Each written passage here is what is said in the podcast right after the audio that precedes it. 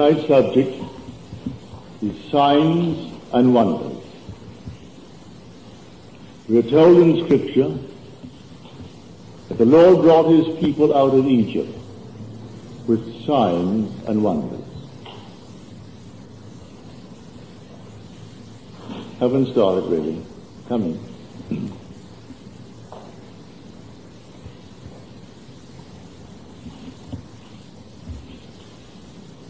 Scripture, a sign is a demonstration of God's favor.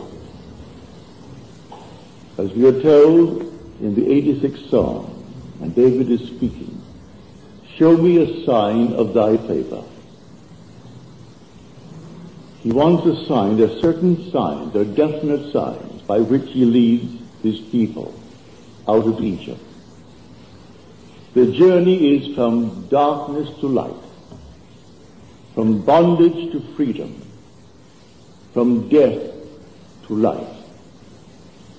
So while we are here in this world, a world of death, a world of bondage, a world of darkness,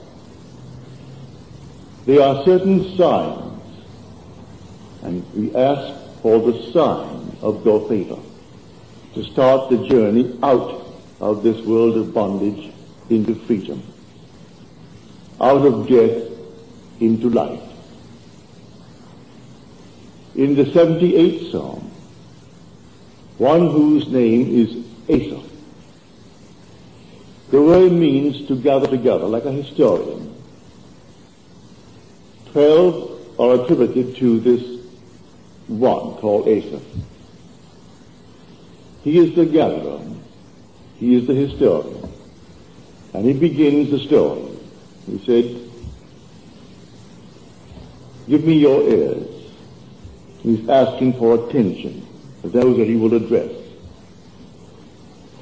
And then he said, I will open my mouth to you in a parable and utter dark sayings from of old. And then he recites the Exodus. That is, he recites the signs in the book of Exodus. All the signs and the wonders and the miracles of God. But he begins by telling us it is a parable.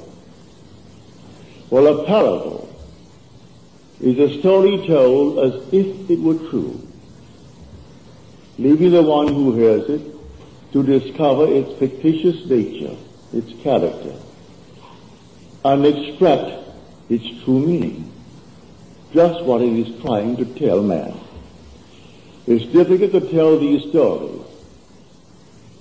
on this level, so they're told in the form of, well, signs and wonders.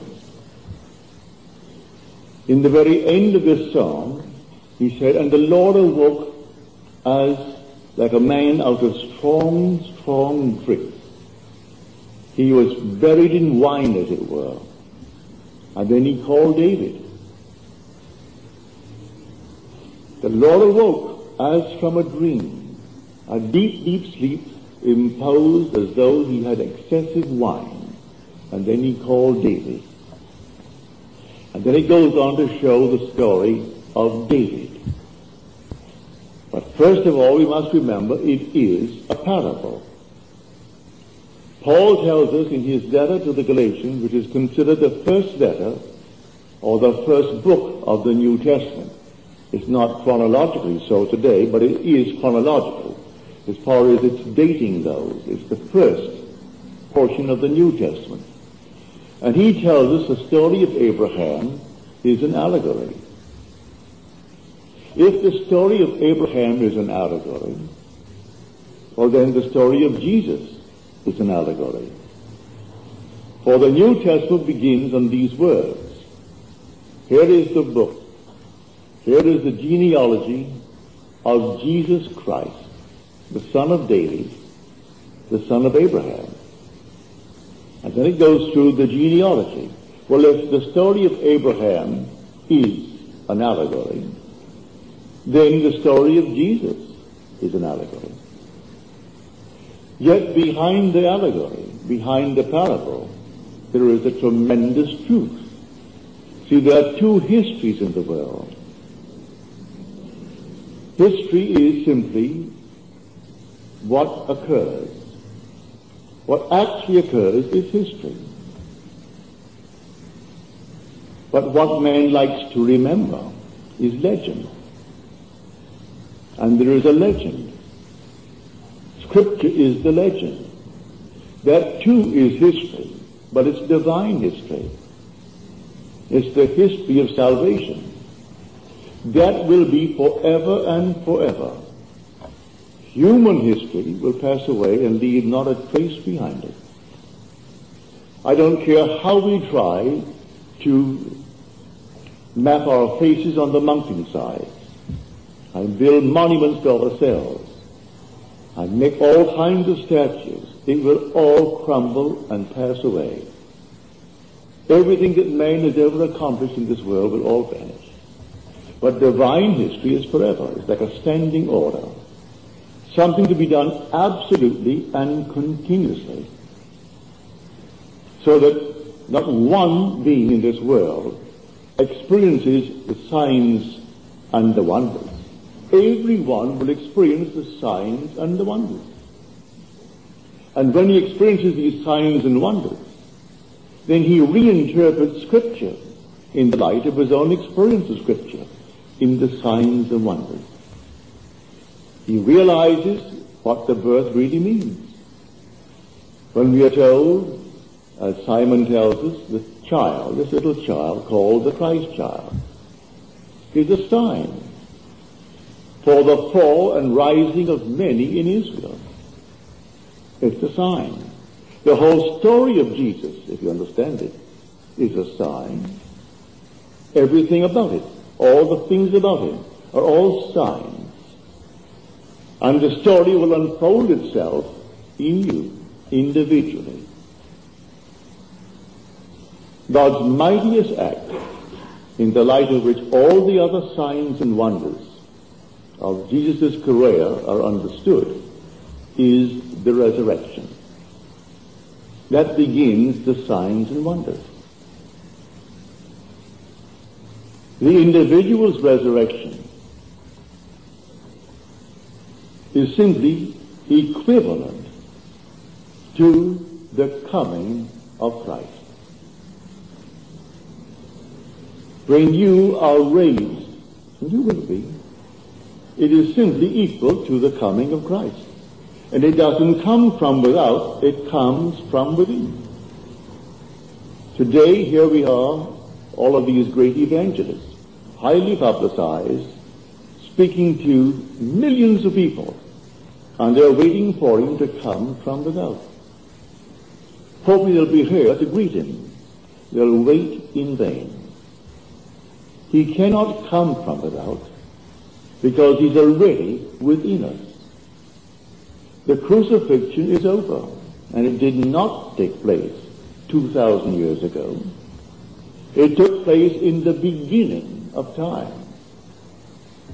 That's when God was buried in man for a purpose. Not because of anything that was wrong, just for a purpose.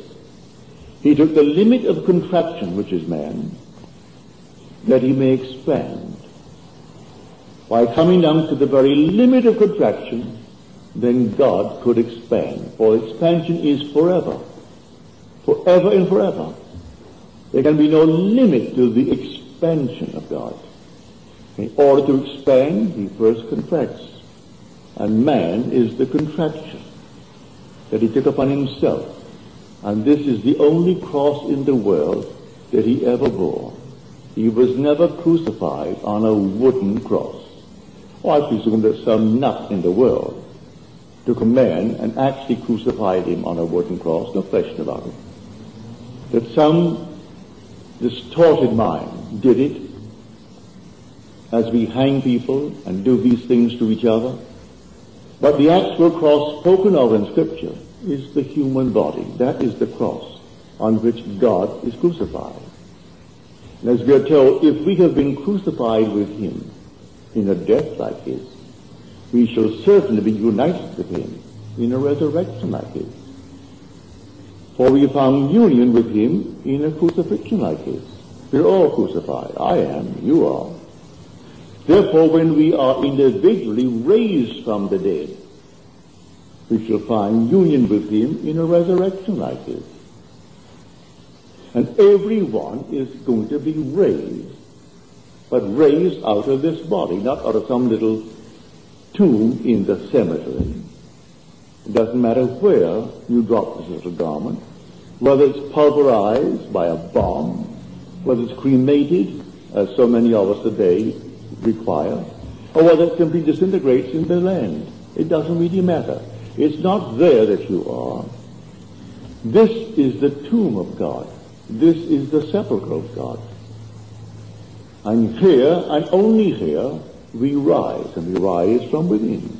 And these are the signs and the wonders. It begins with the resurrection.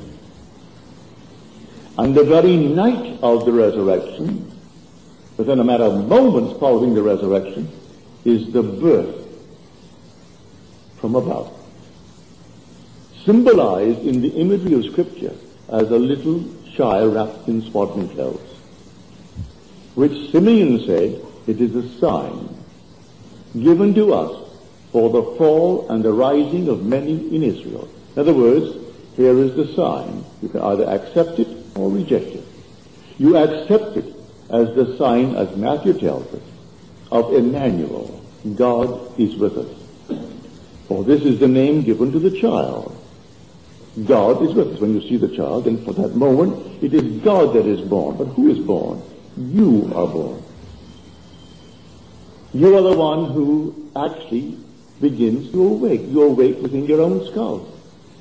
And when you're completely awake, as you have never been awake before, you find yourself completely entombed within your skull. That's the sepulchre. And you're all alone, and no one helps you to get out. But you have an innate wisdom. You know exactly what to do. And you do it. You push the base of your skull, and something gives. It actually gives. And as it gives, it opens, a very small opening. And you push your head from within your skull, you push it out of your own skull. Therefore, you are not the skull. This thing you think to be yourself now is only a garment that you are wearing. Because you, the real you, in an entirely different body, you come out. And this is not your body. This is only a garment that you are wearing. As much as this is the garment that the body now wears, this flesh and blood is the garment that I wear. And you come out from the base of your skull and you squeeze yourself out just like a little child being born from the womb of a woman. Only this time it's from the skull, not from the womb. And when you come out, the imagery of Scripture, all the signs and wonders surround you. Here are the witnesses to the event.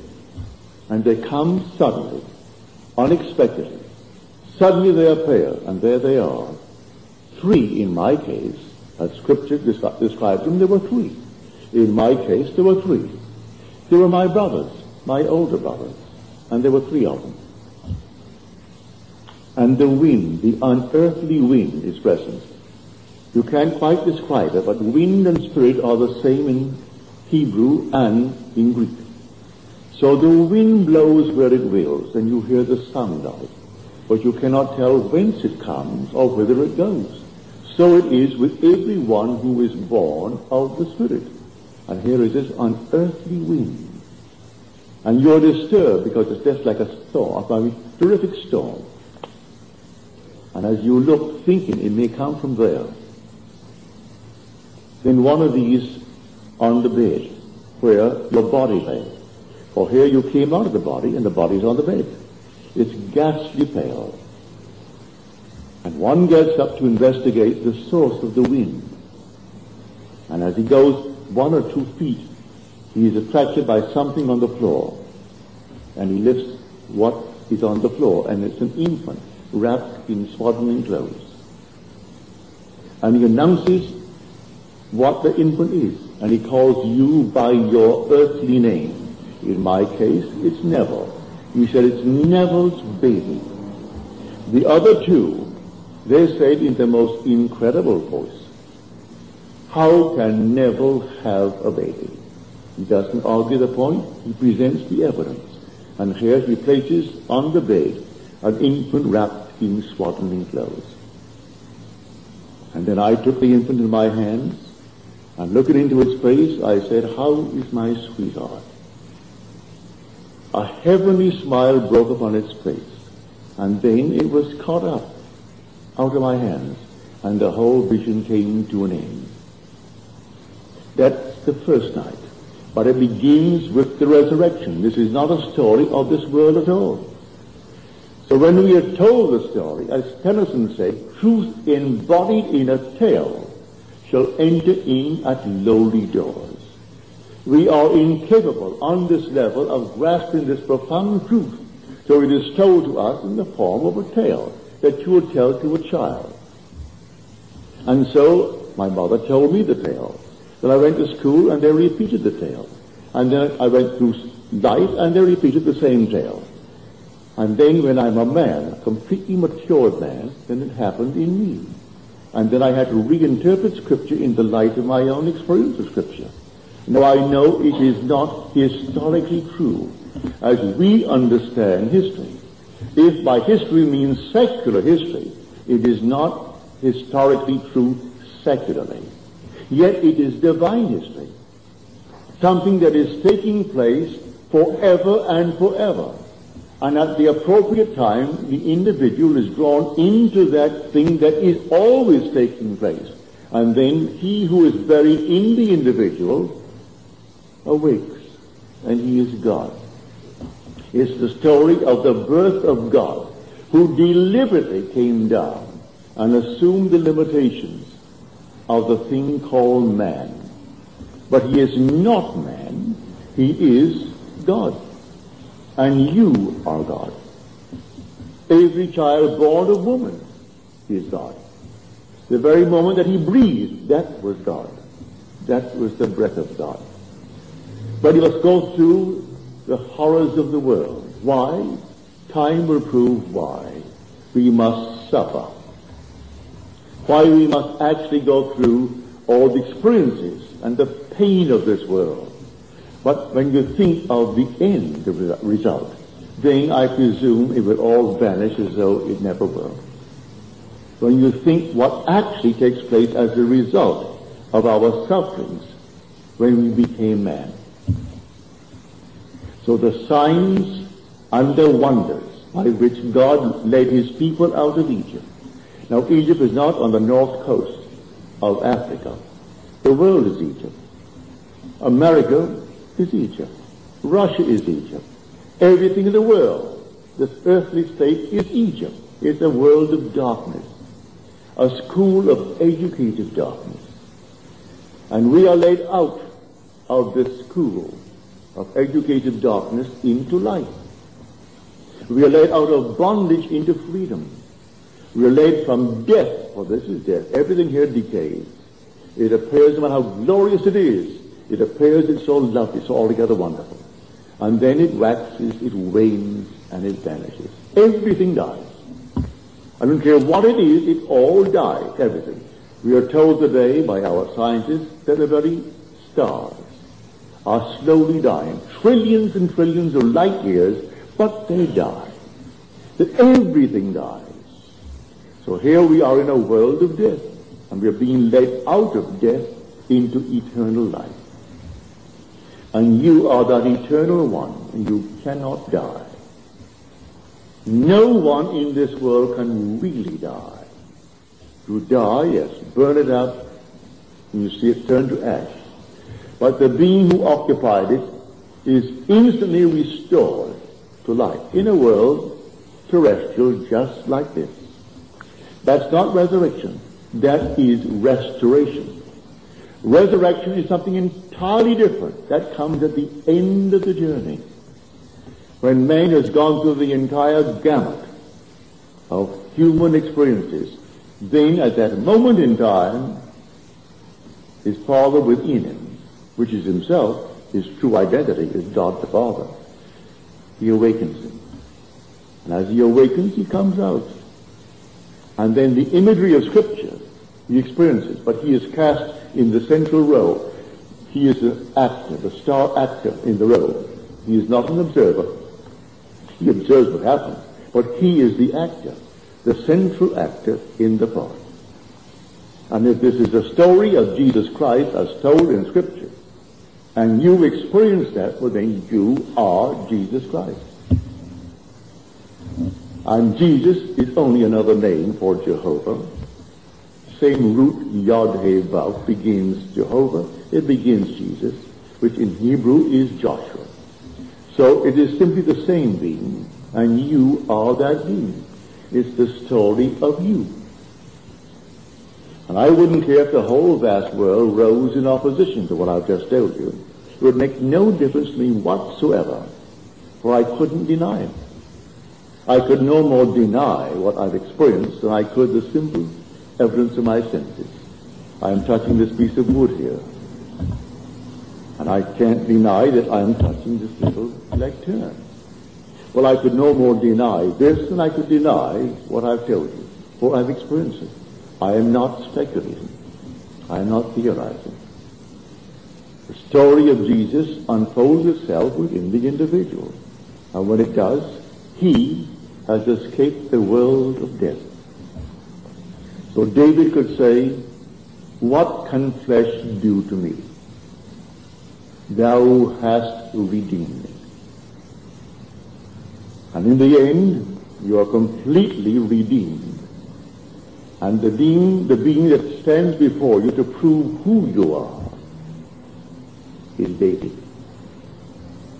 You would not let me rest in hell, said he. Thou hast redeemed me. And David is simply the personification of humanity.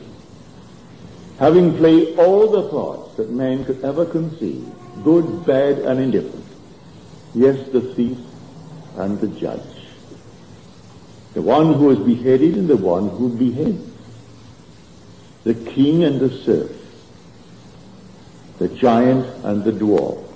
I've played them all. And having played them all, there's nothing else to play. And so you come to the end of the journey. When you come to the end of the journey and you've borne your part of the allotted time, well then, you've not a thing to do but awake. And in that moment you awake. And you remain long enough to tell it to your brothers. For every one of the world is your brother. And everyone in the world not only is your brother, but he is your very self. You will reign in the end as one man, Jesus Christ. Only one without loss of identity. Everyone will be the Lord Jesus Christ. And there'll be no loss of identity. So I don't care what you have done, what you are doing, what you plan to do, all your hopes, in the end, you are the Lord Jesus Christ. And there is nothing but the Lord Jesus, who is one with Jehovah. He is God the Father. And you eventually will discover yourself to be God the Father. And these are the signs and wonders, has nothing to do with history. But if you look at it, it's a tradition of doubtful certainty. You read the 78th Psalm, which is only magnifying the signs and wonders of the book of Exodus. I will utter dark sayings from of old, sayings that we have heard and known that our fathers have told us. And now I will not hide them from their children, but I will tell them to the coming generation these things that God has wrought. And then he itemizes all these fantastic signs and wonders. Read the signs, and they all unfold within you. But when they unfold within you, they are so unlike what they appear to be when you put them down in the written form. That wonder child spoken of in Isaiah. And you see it in Isaiah. And a child shall be born, not of any virgin, as the churches teach. Just a wonder child is born, and his name is Emmanuel. God is with us. And unto us, we are told in the ninth chapter of Isaiah, a child is born, and a son is given. And then we name the four names or titles of that one. One of them is Father, everlasting Father. And here is this something unfolding in you. Well, how am I a father? I am a father. I have a son, 47 years old. I have a daughter, 29 years old. But that's not the fatherhood of which the Bible speaks. It speaks only of the one child. Well, here we are told in Genesis that Abraham had a son, and he named him Ishmael. Twelve years later, he had another by promise, and it was named Isaac, meaning he left. Yet in the story, and the Lord speaks and tells him he only has one son, and that son is Isaac. Now, the Lord is not a liar. And yet the Lord named the first one himself. He said, called him Ishmael, which means God hears. And in spite of the name given to the child, he tells him he doesn't have any more than one son. And that son is Isaac, which means he laughs. And that's the one son. You hold him in your hand, and he breaks into the most heavenly smile. That's the sign. And all the signs of Scripture are true, but they're not what the world would call secular stories. They're not. They can look forever, all through the Near East, to try to find the tomb of this one or the tomb of the other one. And all the little things they think they're going to find, they'll not find them. For this is not of this earth. This is entirely different. There are two histories. Secular history, which will vanish, and leave not a trace behind it. And divine history is forever and forever. Until the very last one experiences the story of Jesus.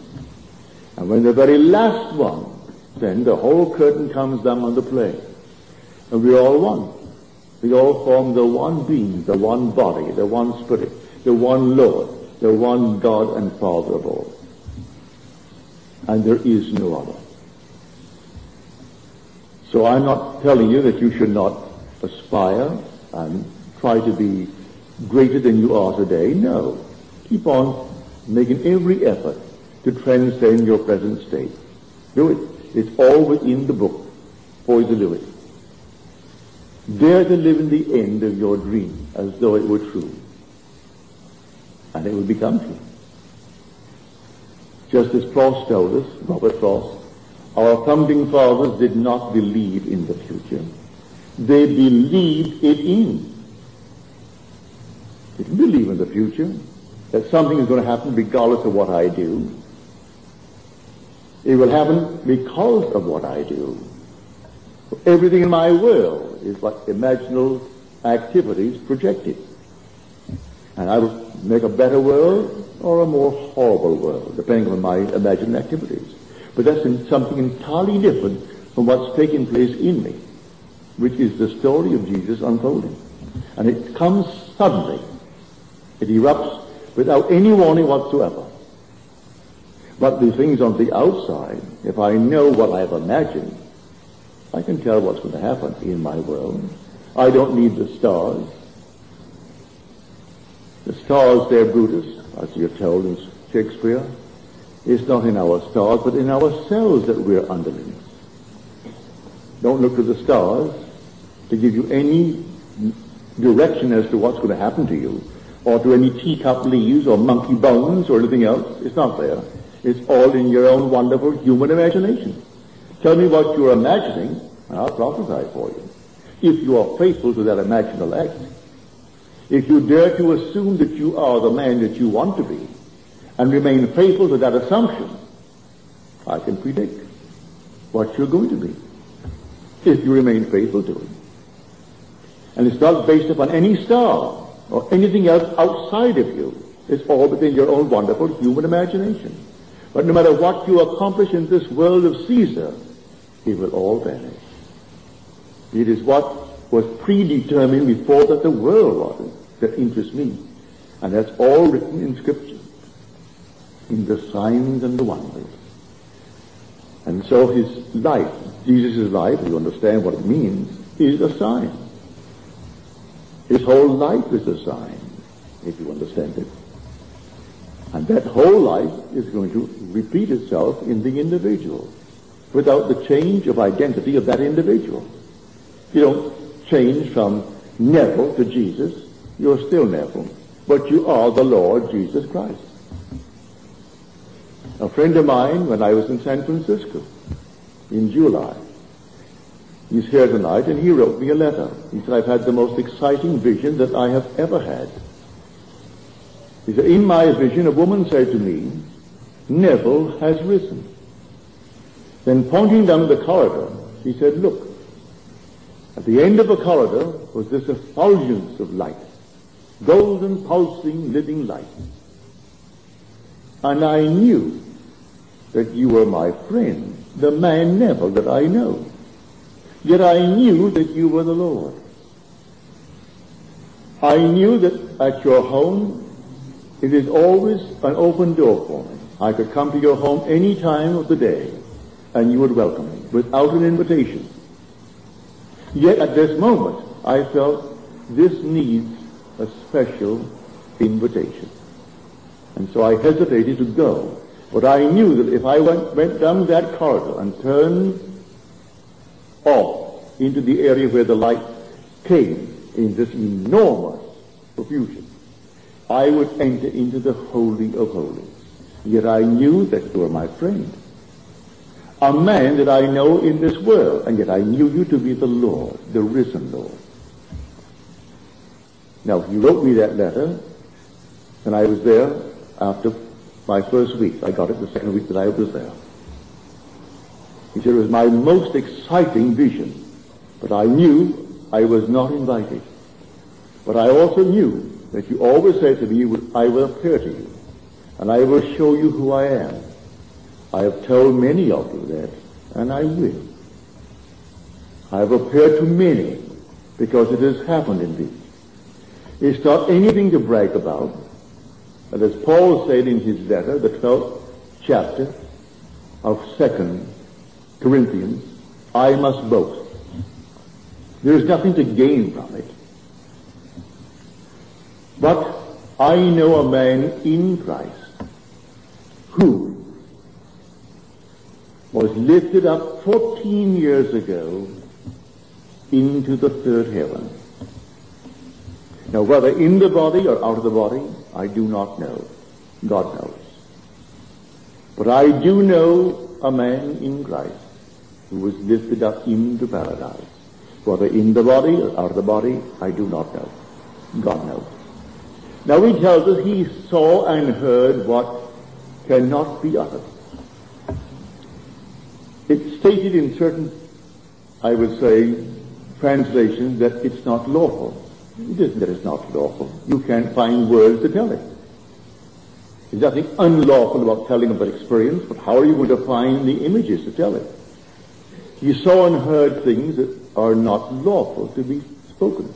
It isn't, it's not lawful, but how on earth are you going to describe an age that has not a thing to do with this? You're lifted up into an entirely different state. And when people ask a question, they expect you to give them an answer in terms of their current background of thought. Well, you can't do it. They expect to, uh, all right, you went to dinner tonight and you went to Chasen's maybe.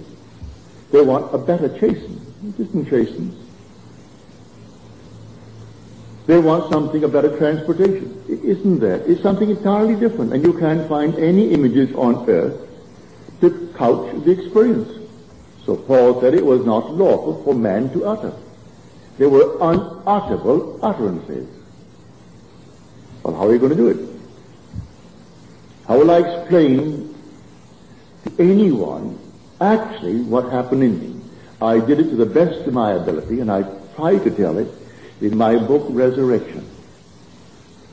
But did I succeed? I told it to the best of my ability. In my book called Resurrection, the last chapter bears the title of the book. But I can't tell you if I succeeded or not.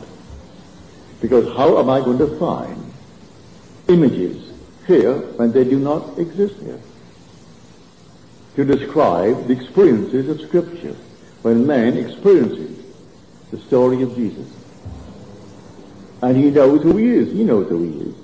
But he doesn't change his identity. He only knows he is the Lord. He knows he is the father of David, as told us in Scripture. And I will tell of the decree of the Lord, said David. He said unto me, Thou art my son. Today I have begotten thee. And then David, in the 89th Psalm, the Lord now speaks. I have found David. And he has cried unto me, Thou art my Father, my God, and the rock of my salvation. So here we have confirmation of it. He finds. The Father calls him Son, and then the Father finds him. And he calls the Father my Father. Well, I have experienced it. But how am I going to experience it? I tell it so that it can go over to a mind that has been so conditioned to believe in a secular world. The Bible is not speaking of anything about this world. You can look forever, and you aren't going to find any tomb where Jesus was buried, in spite of the churches. So they had the Holy Sepulchre, and some little thing built over it, and they called that the Holy Sepulchre. Then they find another place, they call that where David was buried. And these archaeologists are wise men. They've given years and years of study to their science. And they're all men of great degrees, but it's more than scholarship. It takes much more than scholarship to understand Scripture. You have to experience Scripture before you can begin to understand how altogether wonderful it is. And if you don't experience Scripture, you can just go all around the bush and miss it. You can't find it because it's not a secular story. The Bible is not of this world at all. It's an entirely different world of a different being. And that being is in this world, clothed in a garment of flesh and blood. And that is only a garment. It is not the being that is clothed. The being that is clothed has a garment that you can destroy this now. And that garment that he really wears cannot be touched by anything in this world. It can never be destroyed we have a body that is immortal, that is imperishable, and it cannot be destroyed by anything known to man in this world. This body will die, yes, this will die. It could go tonight, as I'm concerned. If there's work for me to be done in this world to do, all right, I'll be here to do it. Because there's a time for everything. And so time to be born, a time to die, time to laugh, a time to cry. So I came in on time, and I'll go on time. I came in on cue, I'll go on cue. Whether it be a violent exit or a normal, natural exit. From old age or what they call a heart attack. I don't care what they call it. They'll give it some kind of a name. Because in this world of Caesar, we have to have a name for everything. Because it's insured. You aren't going to pay the insurance unless you can just prove that it had some reason for going. But I say I came on time. I'm going on time, and no doctor in the world will prolong my departure one hour. I've taught in Scripture, who by being anxious can add one hour to his span of life. Really carefully. It used to be thought that it meant one cubit, which would be, say, 30 inches to his statue, like suddenly growing up 30 inches. No. The new translation, which is a far better translation of the Greek, who by being anxious can add one hour to his span of life. Can't. If you take it the word cubit, or even that would be a step, how can I add one more step than that which is the allotted portion of my world? I can't. I'll go on time. I came in on time. All these little plots and plans for men will go awry. They will not work out because the whole thing is perfect. And everyone will one day experience the entire story of Jesus within himself. But he will be cast in the role of Jesus without change of identity. He is the Lord. So I tell you, you are the Lord, Jesus Christ. And there is no other Lord Jesus Christ. He is buried in you and was not buried in any little thing in Jerusalem.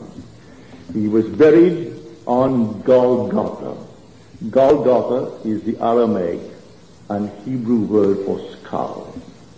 Luke translates the word as it should be translated, skull. They do not give the Aramaic word, and he was actually crucified on a place called the skull.